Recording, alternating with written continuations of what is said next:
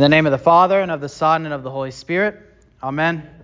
I believe in God, the Father Almighty, maker of heaven and earth, and in Jesus Christ, his only Son, our Lord, who was conceived by the Holy Spirit, born of the Virgin Mary, suffered under Pontius Pilate, was crucified, died, and was buried.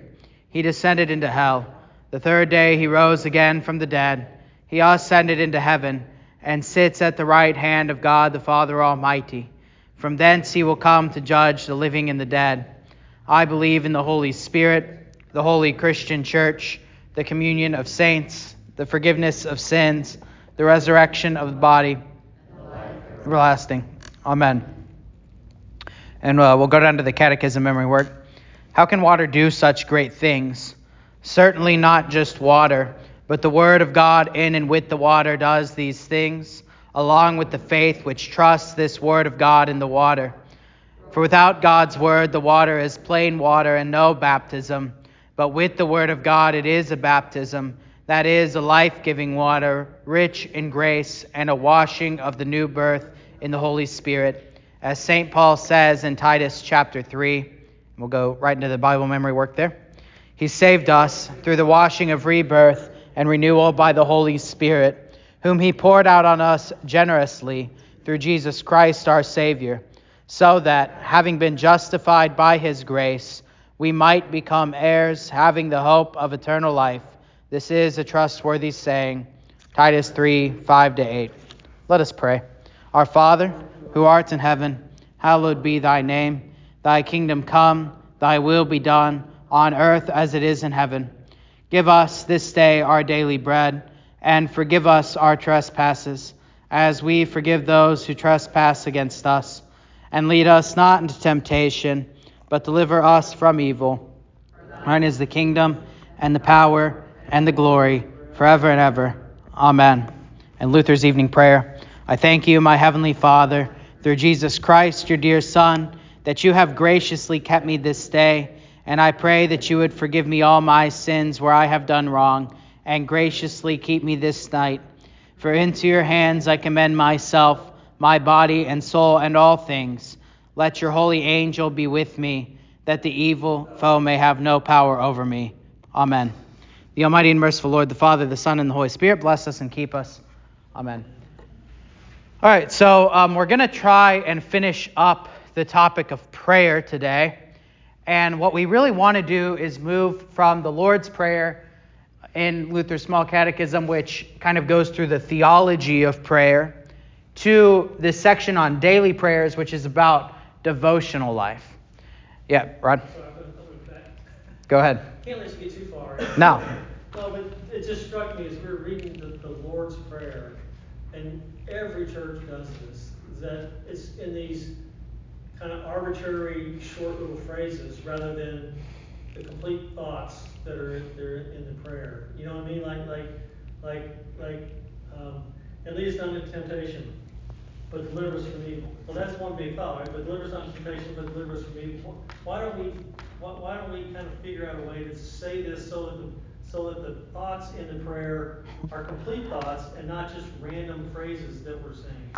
Um, I'm not sure. My initial reaction is that we read things that way in a group for pacing so that we don't get lost and don't get ahead or behind each other. Um, if you if you say it in shorter phrases, it's easier to to stay together. That's my initial thought is that that that, that happens naturally. I don't disagree. We, but we said every one of us has said this every Sunday for 50, 60 yeah. years, right? You, you think you could learn to say it? Yeah, you could probably adjust the phrasing if you wanted to. Yeah, Garrison. Well, it could also be that although, you know, something like lead us not into temptation, but deliver us from evil, things like that. I mean, although that is like one sentence, it could also be that when we say the prayer in the way that Rod's talking about, we are highlighting certain parts of the statement, though. Um, yeah, that's a good point as well because Luther uh, Luther splits those up into two different petitions, right? Lead us not into temptation and deliver us from evil. So, because we're going to look at that last petition today. So that's a that's also a good thought. Yeah, Alan. When I say the Lord's Prayer, I think about uh, my confirmation, yes, that long ago. Uh huh. That, uh, how. uh, Good for you. Explains, uh, uh, you know, what the meaning is. You know, Uh-huh. our Father in heaven, you know, I, our Father in heaven. you know. Right. That's how I, Yeah, good for you. Yeah, I thought Andrew was the only one who remembered his confirmation in here, so I don't remember my confirmation. um. There you go. Um, so the one thing I'll add to all of that is that I, while it can be repetitive, in the sense that oh we say it week in week out every week same way, um, I there is a value in that, in that people do learn it really well in their hearts, right? I meant it in a positive way. Yeah. You all know it so well that you don't need to. to- Right. Yeah. Sure. Sure. Sure. Yeah. It's it's always a blessing when like even people who have dementia, if I go and visit them in the nursing home, you start saying the Lord's Prayer, they just they can't help but say it. It's that like deep in their in their heart. So, um, all right. So good uh, good discussion there. Um, but let's let's finish up the Lord's Prayer. So we left off on the sixth. We finished the sixth petition, lead us not into temptation. Now we're into the seventh petition, but deliver us from evil. And um, this is on page 324 in the hymnals if you want to follow along in Luther's Catechism. And then when we switch over to daily prayers, that's going to be on page 327. So you can keep your finger in that as well. Uh, Luther says, What does this mean? We pray in this petition, in summary, that our Father in heaven would rescue us from every evil of body and soul, possessions and reputation. And finally, when our last hour comes, give us a blessed end and take us graciously and graciously take us from this valley of sorrow to himself in heaven. So, um, about three things I want to point out here. One is this uh, phrase, in summary. So, um, this is the seventh petition about evil. Uh, in summary, that whenever we pray for us to be delivered from evil, that this is in some ways summarizing, as Luther says, everything that's come before it in the Lord's Prayer, right? Whenever we pray uh, that we would hallow Jesus' name, whenever we pray that his kingdom would come, that his will would be done, that our sins would be forgiven, that we would be led not into temptation, all of this is a prayer to be delivered from evil, right? That we would be delivered out of the evil of this world, out of the evil of our sinful nature, out of the evil of the devil, and into the gracious hands of our Lord, and into His will and into His way. And uh, so I, I love that little phrase, that little turn of phrase there that Luther says, we pray this petition in summary, that our Father in heaven would rescue us from every evil of body and soul, right? And um, so uh, that's worth pointing out. Uh, another thing I want to point out, I might have mentioned this last time, is that in the Greek, in uh, when Jesus actually gives the Lord's Prayer to the disciples, it is um, a little bit of a mistranslation. It's not bad, and it's obviously maintained throughout the history of the church, but it is a, a singular um, person in the Greek when it says "deliver us from evil." That a better translation would be "deliver us from the evil one." Right. So there is a. Uh, it's it's kind of interesting because Luther really doesn't touch on the devil here, but um, when Jesus says this, it is seemingly indirect reference to the devil. That uh, the devil is the one who wants to lead us away into sin and into despair, but uh, that we would be delivered from that evil one and, and be uh, led to Jesus is very much what we're praying for here. Um, but Luther summarized, Luther, Luther takes it a lot more broadly, right? He says, every evil of body and soul, possessions and reputation. Um, and it's kind of interesting, he doesn't ju- just say body and soul, that he includes possessions and reputation there, right? Uh, it's kind of a um, two, two seemingly odd things, but um, I think if you think about like the Ten Commandments, he's really kind of pointing you back to the Ten Commandments. That Catechism is very interconnected in this way. That uh, when else have we talked about possessions and reputation? In the seventh commandment and in the eighth commandment, right? So, um, And then we talked about bodies in the fifth commandment, right? So that there are there are attendant evils to all these things in life, and that we're praying to be delivered from all of them. Okay. And then, and finally, the thing I want to say about the seventh petition is that um, similarly to when we prayed for Thy kingdom come, one of the things we're praying for here is, in some sense, our own death or for Jesus to come back again, right? Uh, that He would, that when our last hour comes, of course, so we're not in charge, right? That our last hour is going to come whenever it comes, but that when our last hour comes, He would give us a blessed end and graciously take us from this valley of sorrow to Himself in heaven. Because we're not going to be fully delivered from evil until Jesus comes back again, right? We're not going to be fully delivered from evil until we're in paradise with Christ, with Him in heaven. And so, um, one of the things we're praying for there, when we say deliver us from evil, is that Jesus would come back again and that uh, we would have a blessed death. And this is kind of, uh, this goes along with the prayer in, um, so there's a prayer. I like to use it a lot during Lent. It's called the Litany or the Great Litany. Uh, it's written by St. John Chrysostom in the early church. Pretty famous prayer. It's in our hymnal. It's uh, on, if you want to look at it, it's on page 300 something. Um, let me.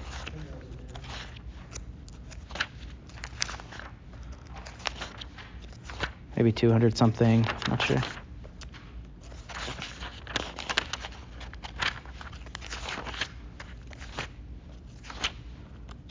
Getting close. Here it is. Uh, it's on page 288 if you want to look at it. Anyway, um, I like this this petition in the litany that, and it's pretty much an expansion really of deliver us from evil. But uh, that that first big petition there in the litany, from all sin, from all error, from all evil, from the crafts and assaults of the devil, and then this is the line I, I wanted to point out: from sudden and evil death, good Lord, deliver us. That one of the things that we we don't want to happen in our lives as Christians is to experience a sudden or an evil death, right? Uh, a death that is unexpected or unprepared for. And it, when speaking about like pastoral care, one of the things that uh, pastors do, one of really the greatest joys in my ministry, even though it's also very sad, is to go to the beds of the dying and minister to them. And uh, there's a rite that we have in the pastoral care companion called um, the commendation of the dying.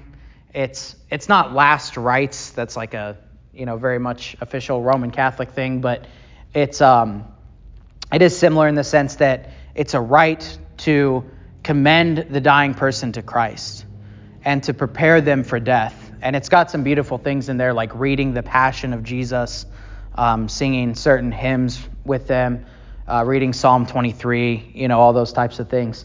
Um, but this is one thing to think about is that as Christians, we are called to prepare to die, uh, that we want to die faithful, because dying is one of the times of greatest temptation in, in someone's life when they're close to death. And so um, we want to prepare to die. We don't want a sudden death. Um, but that's part of what we're praying for in the seventh petition is that uh, to deliver us from evil is to pray for a blessed end and graciously take us from this valley of sorrow to himself in heaven. All right, any questions on the seventh petition or comments?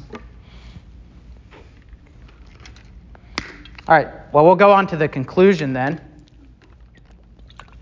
And um, worth noting again that the conclusion was uh, not spoken by Jesus in the Gospels like the rest of the Lord's Prayer.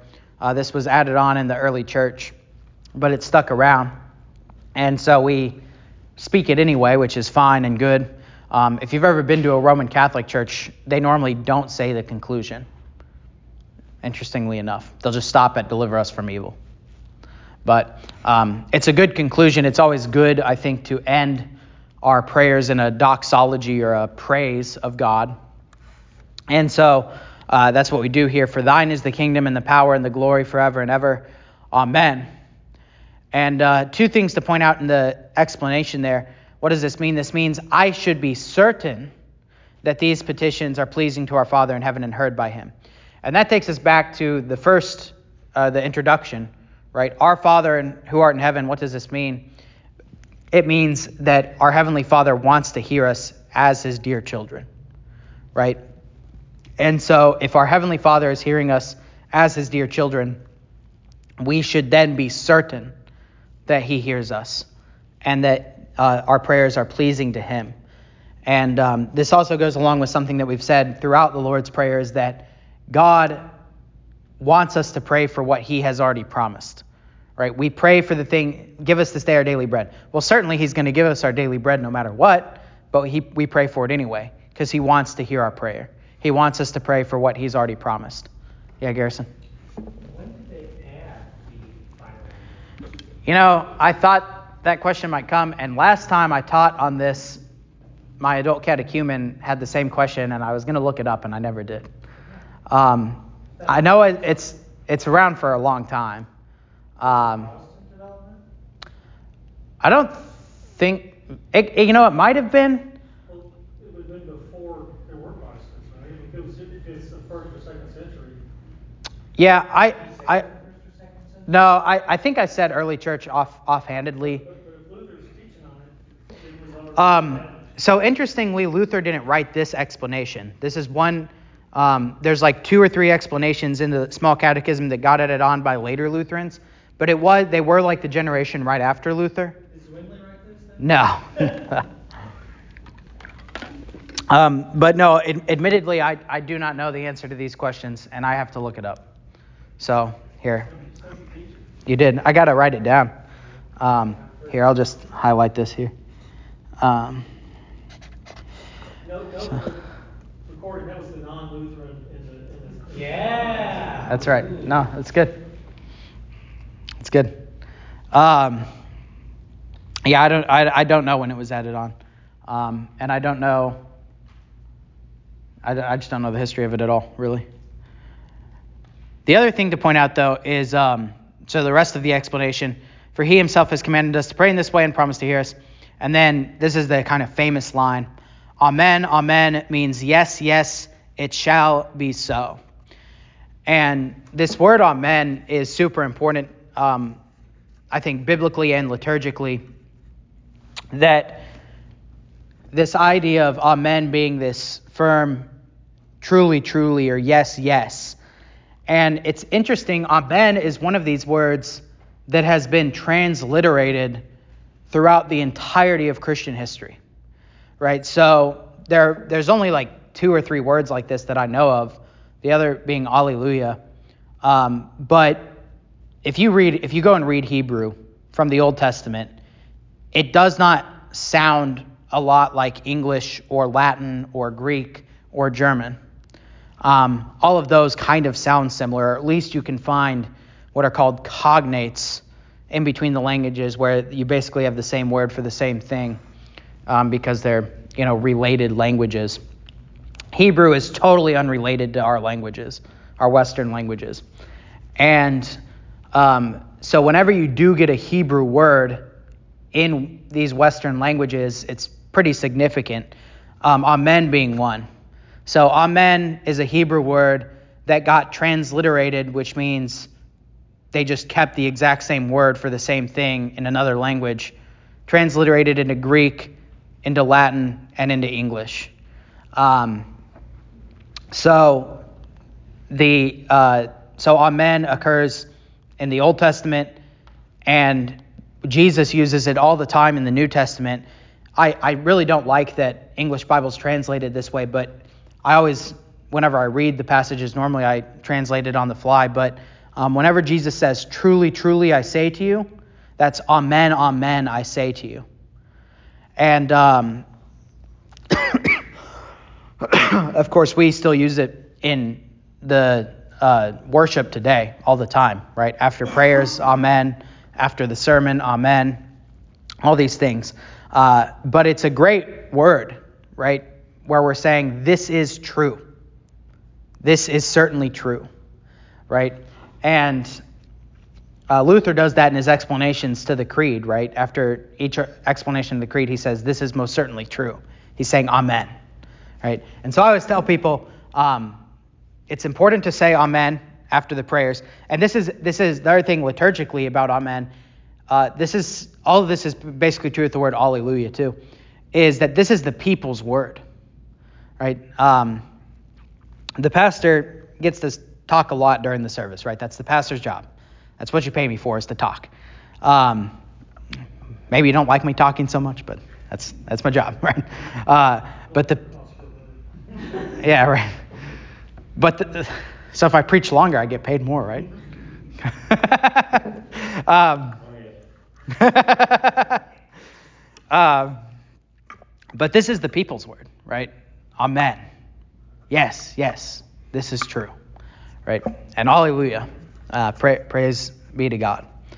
But, You know, along the same. Yeah, go ahead. You, you- go to different churches, and the churches where people are yelling us out or something, I, I like those services, because it means people, people are engaged. Yeah. You're giving, giving feedback to, to, to the pastor, I, I yeah. kinda like it. Yeah, I've I've preached at a couple churches where I get verbal amens, and uh, actually at Beautiful Savior, there's a couple people now and then they'll verbally amen during during the sermon. So you like some amens? Yeah, that's fine. Okay. It doesn't bother me a bit. There was a guy at uh, the the church plant that I was working with on Vicarage that was did it constantly, so I got really used to it.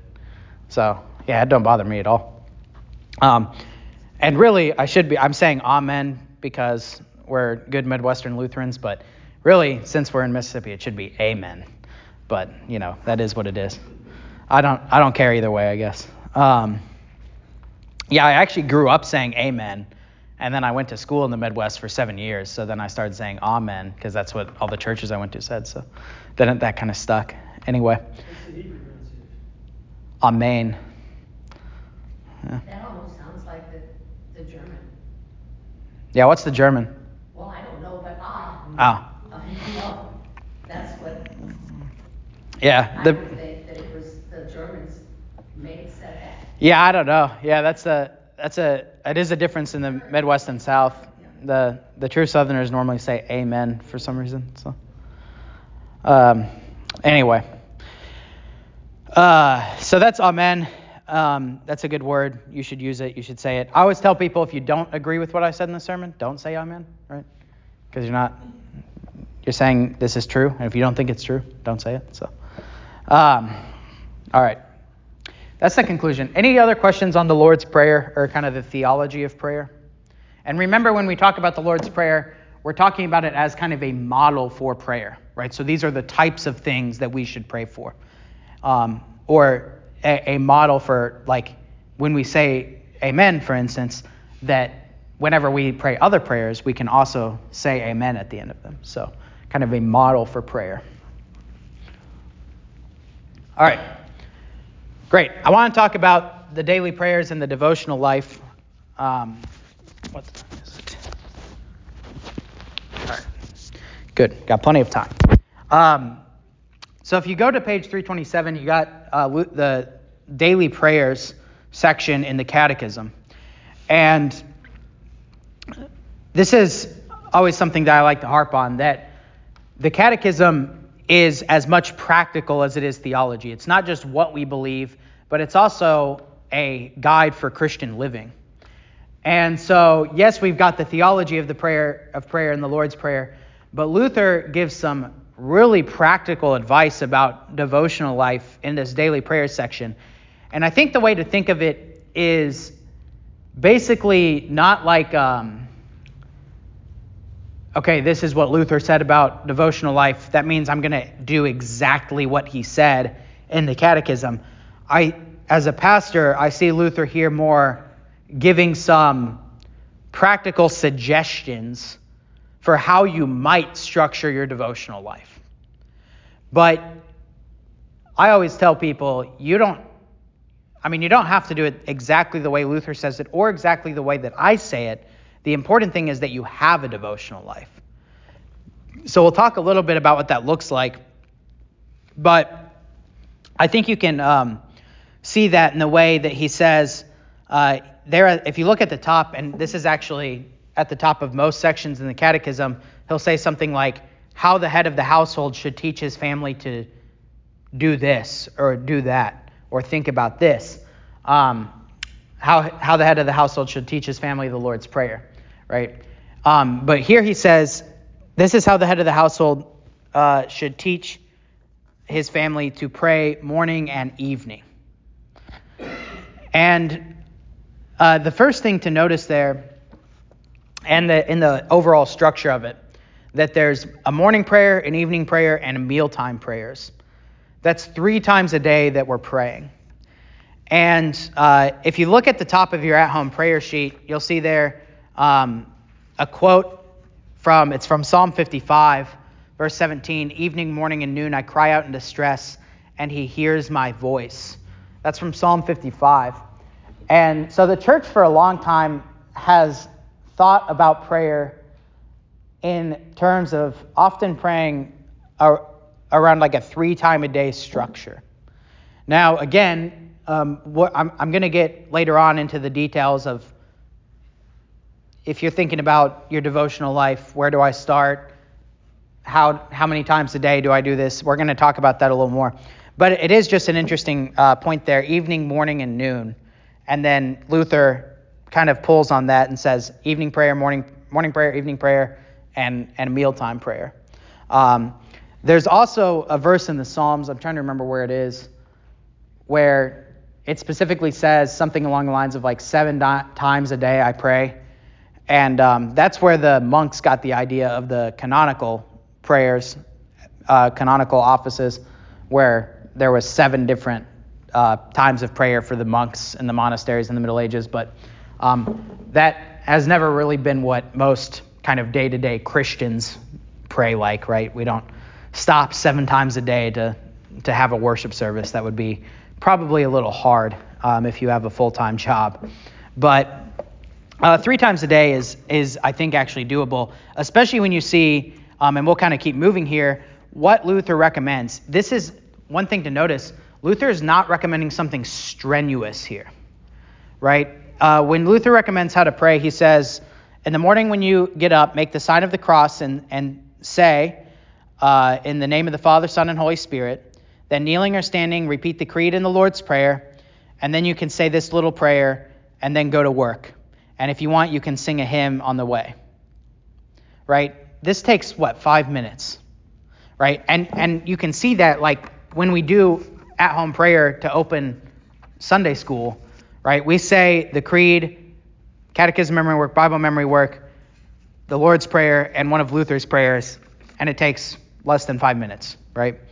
Um, so we got, um, it's, it's not that strenuous, is what I'm saying, right? And, and notice a couple of the, I want to point out a couple other lines in here, right? So, um, one, notice how it is kind of bodily as well. And I do think this is a good point that he says, make the sign of the cross, and then kneeling or standing uh, do this.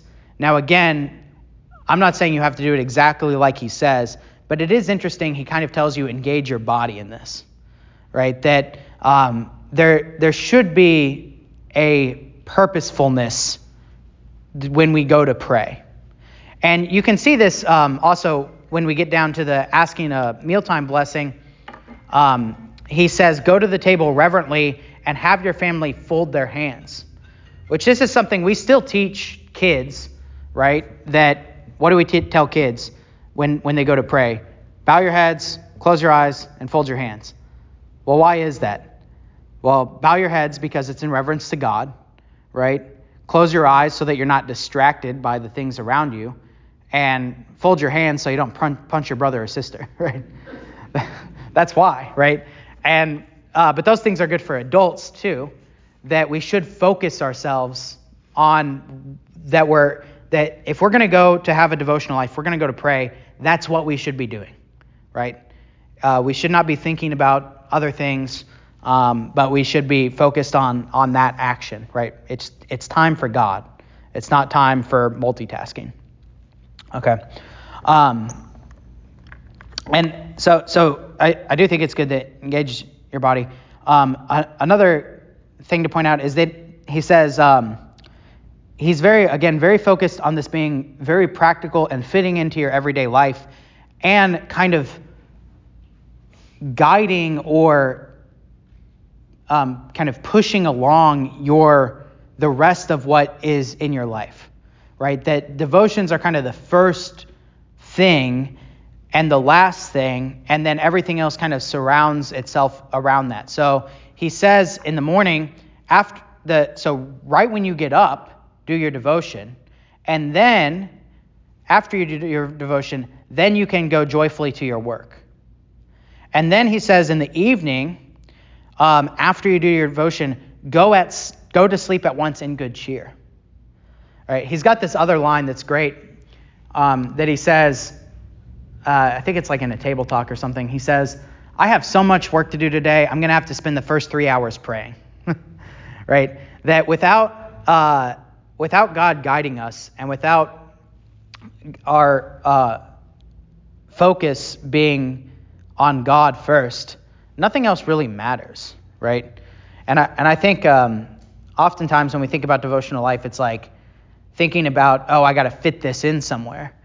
Uh, but really, if we can kind of reframe that to think uh, that devotions are the guiding principle in our calendar and our clocks, if they kind of set the day in motion and end the day, that um, that's a lot more helpful way to think about it right? All right. Uh, that it's kind of like first priority, I guess. Uh, the other thing he uh, just really quickly points out there is singing a hymn like that of the Ten Commandments. So one of the things that Luther did to teach the lay people in Germany who were very uneducated in the Christian faith at the time because of the corruption of the church was he set a lot of things to music. So basically every part of the catechism uh, the Creed, the Ten Commandments, the Lord's Prayer, the uh, baptism, Lord's Supper. He has hymns on all these things. So that's what he's referencing there. Um, and I can find it for you real quick. So the hymn he's referencing is These Are the Holy Ten Commands, um, which is just a hymn version of the Ten Commandments that Luther wrote. It's hymn uh, 581 if you wanted to look at it in your hymnal. Um, it's a good hymn. These are the holy Ten Commands. I don't know if you've ever heard that. Anyway, uh, good hymn. So that's what he's referencing there when he says uh, sing a hymn like that, Ten Commandments. But what's also worth noting there is that um, we're going to go through a list here in a minute of things that you can include in your devotions. But there is two things you can include in your devotions, right? The Ten Commandments and hymns. Okay? All right. Um, the asking a blessing, mealtime blessing, one of the things I'll point out there is that, uh, so two of the thing, two things I'll point out. One is that these prayers are mainly based on what? Are there references there? I'm not sure. What? Yeah, they're psalms. So um, the eyes of all look to you, O Lord, and you give them their food at the proper time. You open your hand and satisfy the desires of every living thing. That's from Psalm 145. So, uh, one of the things that Luther, he doesn't talk about this in the Lord's Prayer, but we did talk about it when we talked about the theology of prayer, is that um, we can pray the Psalter. So, uh, that's worth noting. And then also, uh, worth noting is that both um, he gives a prayer for asking a blessing. He also gives a prayer for returning a blessing, right? Did anyone grow up doing this? Did anyone grow up praying after your meal? Yeah. So this is an old practice that has basically fallen completely out of practice. Um, I don't. We don't do it at our house. We probably should, but um, right. Yeah. So there's a returning thanks as well. So that's something to consider. Um, that that and that's that's a great uh, great prayer to return thanks after the meal as well as before the meal. So, um, but then also note that both the giving thanks and returning thanks include the Lord's prayer in the middle as well. So um, he does consider the meals as really a time for focus on on on devotion in some sense, right? You're going to spend you're going to spend a little bit of time doing this, right? It's not just uh, "Come, Lord Jesus, be our guest, and let Thy gifts to us be blessed." That's great. I mean, I have I pray we pray that prayer, um, you know, at breakfast and lunch, and and that's all fine. But um, I think there is a time sometimes to have it a little bit more uh, focus for uh, the for giving thanks for for the food. All right. So, um, what I want to do now, real quick, is make a list of things that you can include in your devotions. And again, I just want to emphasize whether it's Luther or me, these are just ideas, right? Um, this is supposed to be very practical. Uh, I, what I want is for everyone to have a devotional life. You got to figure out what that looks like for you. If you want me to tell you exactly what to do, I can, but um, I'll go into the methodology of that a little bit later. But first of all, um, I just want to make a list of things that you can include in your devotions. So, so far with Luther, we have um, the invocation, right, in the name of the Father, Son, and Holy Spirit. That's remembering our baptisms.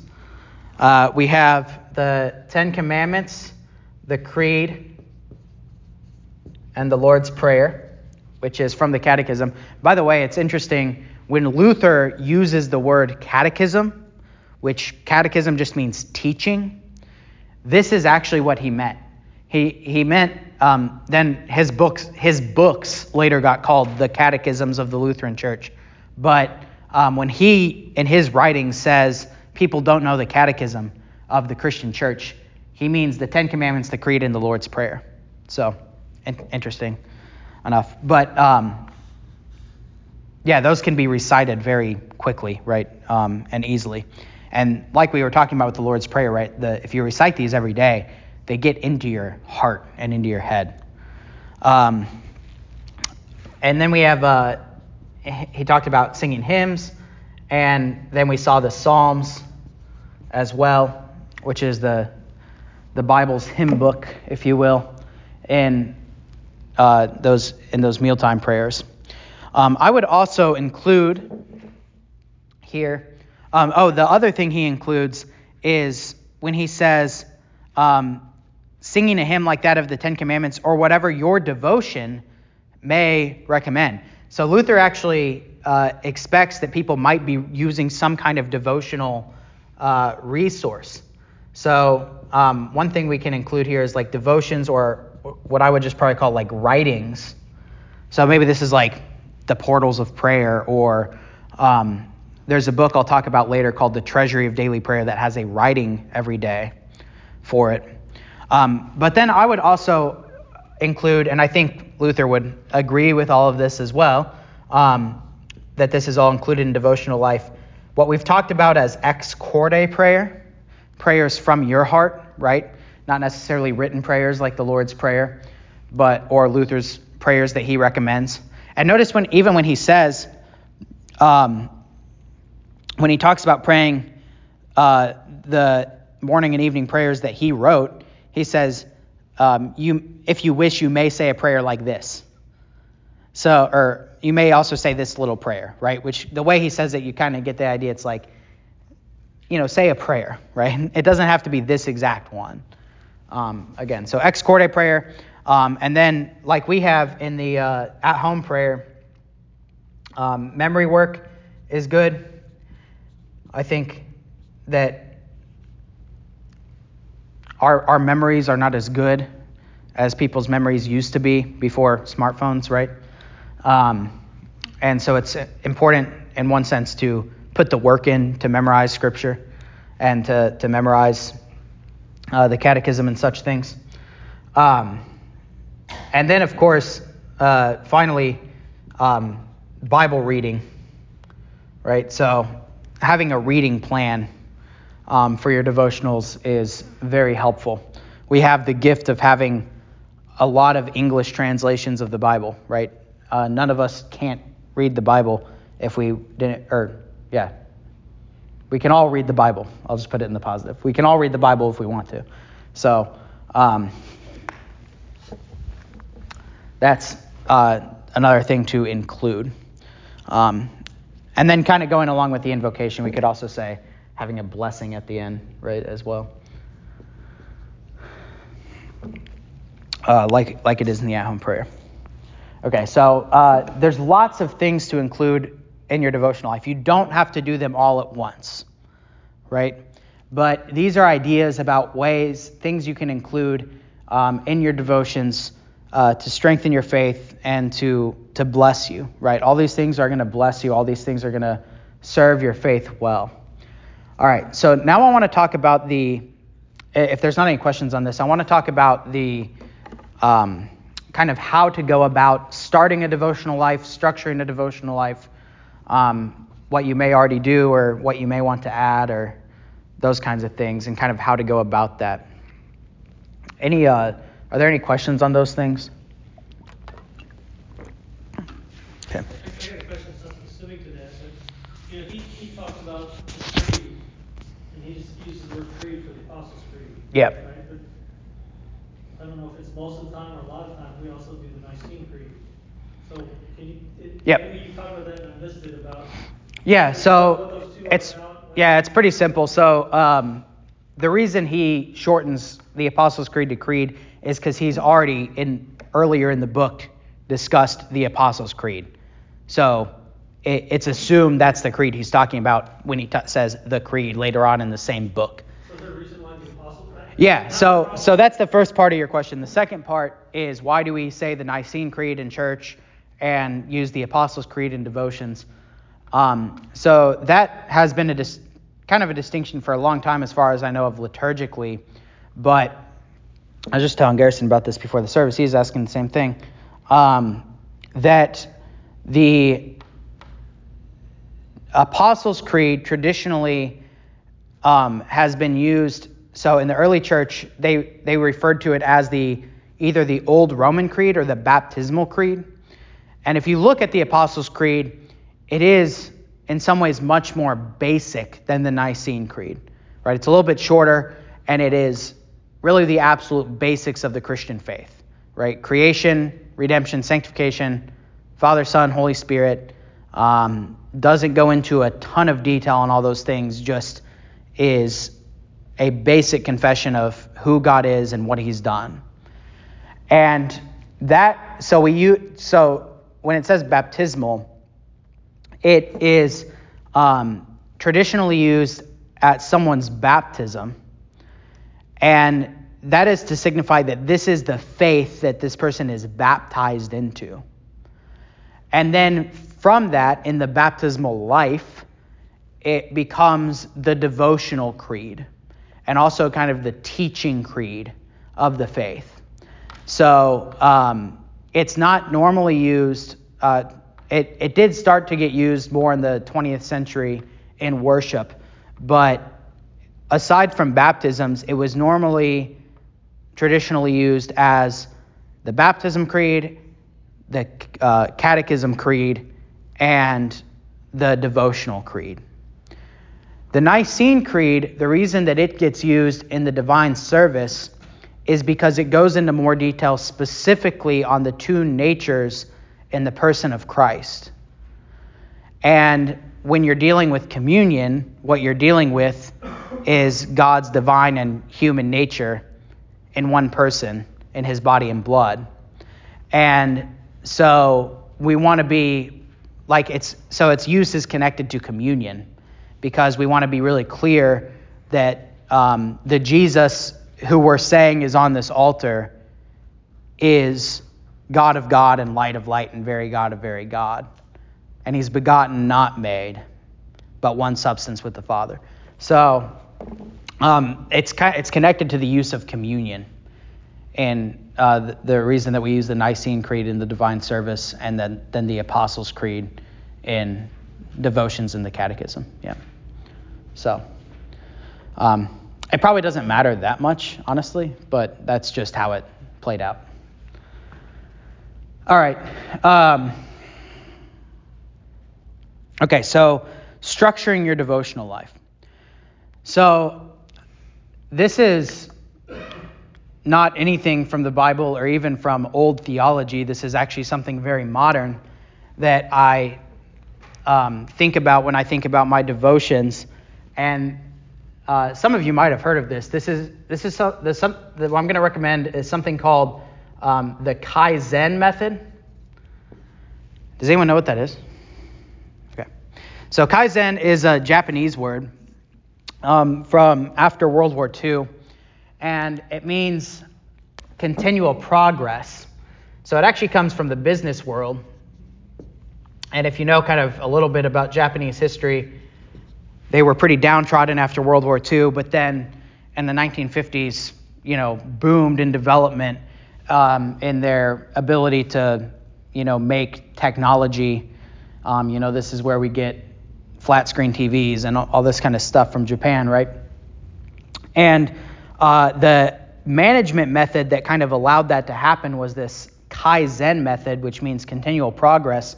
And the theory from a management perspective was that in a business, it was better to make gradual, slow changes that were very small that would eventually add up to something bigger and better.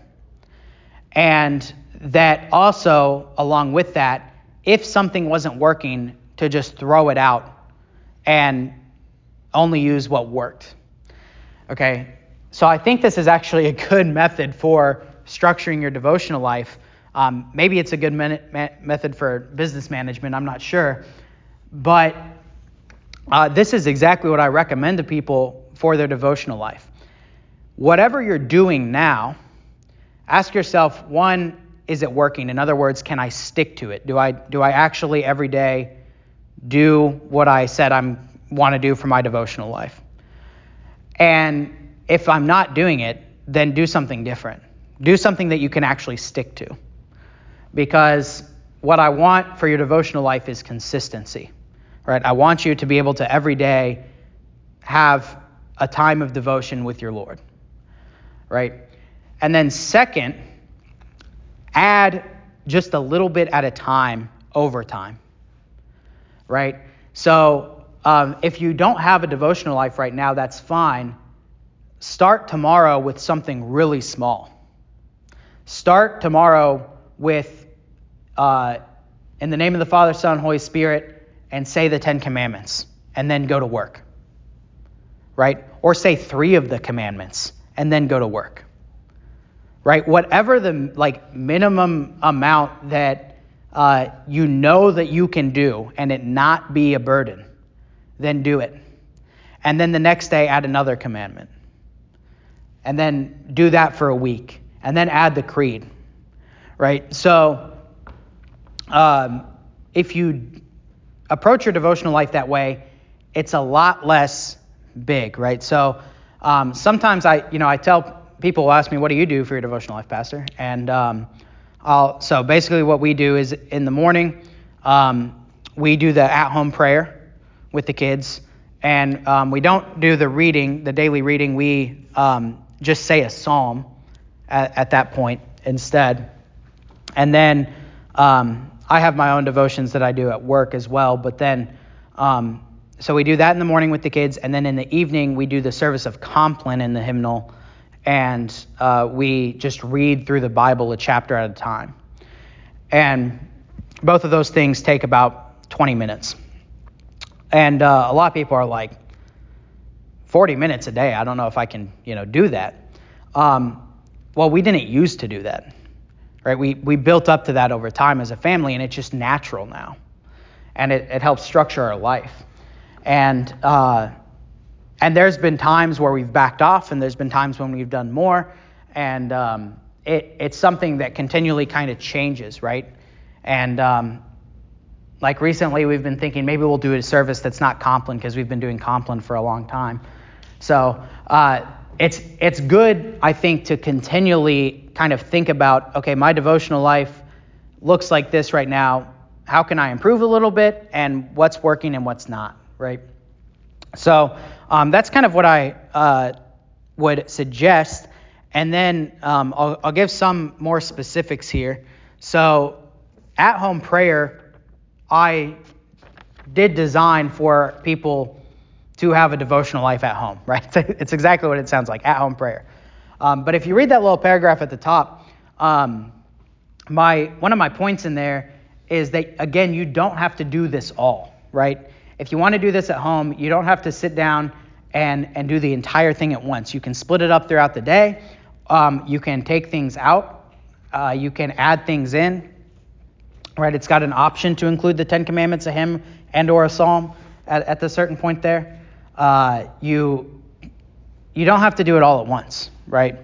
Uh, so the, I think these are helpful. I hope they're helpful. And if you have nothing else that you're doing, this is a good starting point, right? At home prayer is a good starting point um, because it includes basically options for all of these things that you might want to include in your devotions. So if you don't have anything else and you want to start somewhere, just take home the at home prayer sheet every week and just start doing something from that, right? All right. Um, the other thing I want to uh, talk about really quick, how much time do I have? Okay, I got five minutes. Um, is Bible reading plans. So, so I mentioned uh, it's good to have reading. The Bible reading plan that's published in At Home Prayer is on page 300 in the hymnal. It's called the Daily Lectionary uh, from the Lutheran Service Book. It's got readings for every day. That is not the entire Bible in a year. It's about a third of the Old Testament and then all of the New Testament. So it's kind of an abridged Old Testament. And it it highlights all the it leaves out the stuff that you read in the Old Testament and you're like, why am I reading this? Right? It goes on and on and on about this person was the son of this person, was the son of this person. It kind of leaves that stuff out. Um, not that that stuff's not important, I think it is, but um, it does abridge the Old Testament. So the readings are generally around, I think, like 30 verses a day. So really not that hard. Um, but you get the main outline of the Old Testament in a year and the entire New Testament in a year. So that's the daily lectionary. So that's kind of the easy plan. Um, is uh, the daily lectionary, and uh, that's in that's an at-home prayer, and it's in the hymnal. The medium plan is something I recommend to people who want to do more than that, um, especially if you want to read the whole Bible every year. And that's called the One Year Bible. You can Google this. And this is just a company basically that publishes these one year Bibles. You can get a physical Bible that is uh, dated to where January 1st is it has readings and every day it's Old Testament, New Testament, um, and a part of a psalm and part of a proverb. And uh, so you get um, an Old Testament, New Testament, psalm, and proverb reading every day, and you go through the entire Bible in a year. And I believe the proverbs you go through a couple times um, th- uh, through that. So that's kind of the medium level plan. It takes a little bit more time, but it's not too uh, really too much, I don't think. And then the hard plan, if you are like, I really want to read a lot of the Bible, is um, something that I've been using that I really like is called, you can Google this as well, Professor Horner's Bible Reading System. Um, you can just look up Professor Horner's Bible, you'll find it. Um, and what that is, is 10 chapters a day. And you read the Bible about three times through the whole year. So, that's the hard plan, um, but it's kind of a cool plan the way it's set up. I don't have time to explain it to you, but if you want to know more about it, I can tell you about it. Um, but that's those are the Bible reading plans I recommend. Um, the last thing I want to talk about is uh, kind of other resources. Um, I do so obviously a Bible. Um, also, uh, I recommend a hymnal. Um, as I mentioned, uh, my family does the service of Compline, so there are there are prayer services in the hymnal that you can use. You can look through it. Um, there's matins, morning prayer, evening prayer, vespers, Compline, and um, a couple other little prayer services as well. Uh, if you would like to use those, um, but also if you have a hymnal, um, you can you know sing hymns or at least read the hymns, and then um, and also in the hymnal is like the Psalter is in the front of the hymnal as well. So there's a lot of there's a lot. If you just get a hymnal, they're like 30 bucks from CPH. Um, you can probably get them on Amazon, um, and you just flip through it. There's a lot in there. Really, it's a, it's a very good devotional resource. Um, the other one of the other resources I'd recommend is something called the Treasury of Daily Prayer. It's a little bit more expensive. Um, you can get it on Amazon or from CPH. CPH is the Lutheran Publishing House, Concordia Publishing House, um, if you're not familiar with that. Uh, the Treasury of Daily Prayer, um, it is a devotional resource based around the daily lectionary. So each day has um, the readings printed out very nicely for the daily lectionary. Um, so it works very nicely with the at-home prayer, uh, if if you want to use that. Um, but it also has uh, a hymn stanza and a written prayer of the day, and then a devotional writing, and maybe a few other things. A recommended Book of Concord reading. Um, so the Treasury of Daily Prayer is really nice as well, um, if you want to add those things in. And then um, one more thing I'll recommend that I really like is a book by CPH called Celebrating the Saints.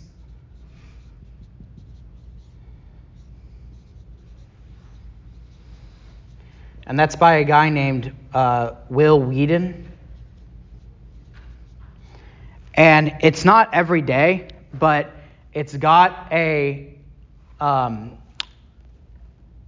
biography of different Christian saints um, for, I'd say, probably like two thirds of the year. And it's, it's by calendar date. Um, so, uh, that, this is another, I didn't talk about this and things you can include, but um, in our lectionary, we have saint days. And of course, as Lutherans, we don't pray to the saints, but um, we do celebrate the lives of the saints that have gone before us as examples uh, for us to see how God has worked grace in people and uh, um, also just to learn church history too. And so uh, I really like the Celebrating the Saints books, and each of those, um, it's got a little biography, which is very nice and very like devotionally minded.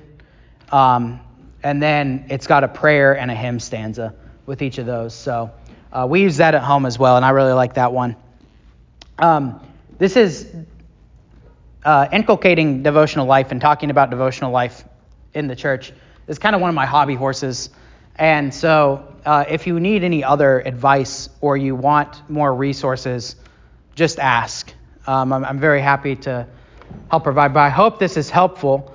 Um, I think Luther is great in the small catechism where he just kind of gives some like pastoral advice on this, on how to structure your devotional life.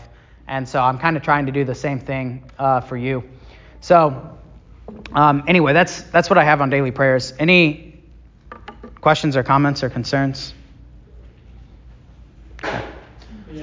Yeah. The Book of Concord also has a read the Book of Concord in a year reading plan within it, which means that you Yeah, right. I, did that, and it was really interesting to to read all of the entire Book of Concord. Yeah. Yeah, that's good. That's good. Not biblical, but it's right. Yeah, yeah, no, it's it's a it can be used devotionally for sure. And sometimes the book, the I mean, yeah, it's a dogmatic book, but it is comforting at times, right? Like there are some really beautiful passages in there about like our justification in Christ, right? So um, it can definitely be used devotionally. And yeah, like I said, uh, the Treasury of Daily Prayer has a recommended uh, Book of Concord reading in it for each day. All right, let's uh, close with a word of prayer and then we'll, we'll get to church here. Dear Heavenly Father, we thank and praise you for this day. And uh, we pray that you would increase our devotional life in you and that you would help us uh, to spend more time in prayer with you. For we know that you are our dear Father in heaven and that you desire to hear our prayers. And we know that you hear them and that you answer them. We pray that you would bless our worship today together in spirit and in truth, and that you would open the hearts and minds of believers to grow in the knowledge of your Son, Jesus Christ. We pray this through the same Jesus Christ our Lord, who lives and reigns with you in the Holy Spirit, one God now and forever. Amen.